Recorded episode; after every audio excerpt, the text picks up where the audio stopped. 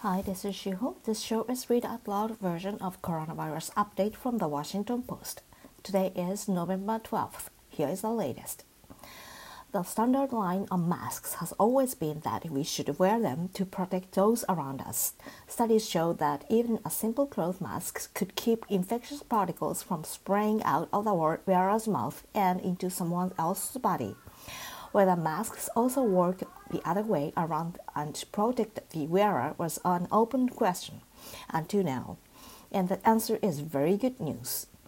Citing recent research, the Centers for Disease Control and Prevention wrote Tuesday that masks offer personal protection by filtering some infectious particles out of the air before the mask wearer inhales them.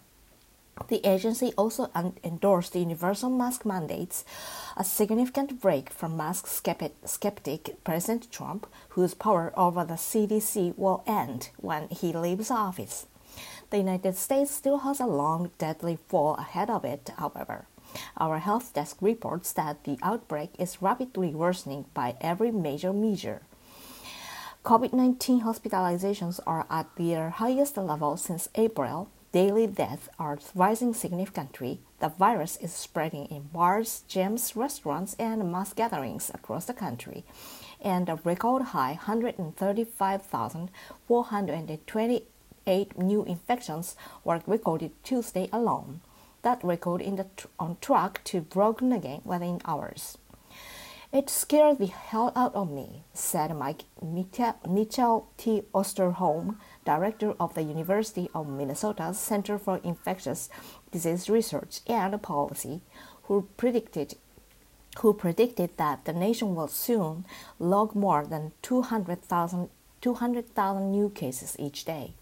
This is like one huge coronavirus forest fire, and I don't think it's going to spare much human wood out there unless we change our behavior while several experimental vaccine makers have recently reported good news from their safety trials.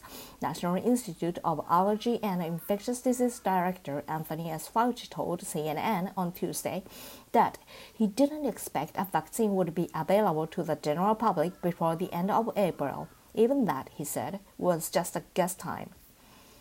Guesstimate. Meanwhile, China's COVID 19 situation is so well controlled that researchers there are investigating less likely modes of possible contagion, contagion, such as whether frozen food packages can carry the virus. Other important news Trump administration officials promised to fairly and swiftly distribute bam, the first treatment that helps protect people with mild COVID 19 cases from worsening. But extremely low supplies and delivery challenges could make that promise hard to fulfill. Black market entrepreneurs are selling counterfeit negative test results to international travelers. President Jair Bolsonaro complained that Brazil was a country of sissies as the nation's coronavirus death toll surpassed 162,000 on Tuesday. All of us are going to die one day, he philosophized. India is poised to play a critical role in bringing a vaccine to the developing world, which has been left behind as wealthy countries pre-hold shots for themselves. Your questions answered. Is there any places in the world that the pandemic has not affected? It's hard to imagine this COVID cloud reaching the utmost corners of the earth. Mary, Maryland in North Carolina. According to the World Health Organization, 11 United Nations members have no reported cases of coronavirus. Tuvalu, Turkmenistan, Tonga, Samoa, Palau, Niue, Nauru, Federated States of Micronesia, Kiribati, North Korea, Cook Islands, the foreign territories also have no reported cases. Tokelau, St. Helena, Pitcairn, Pitcairn Island, and American Samoa.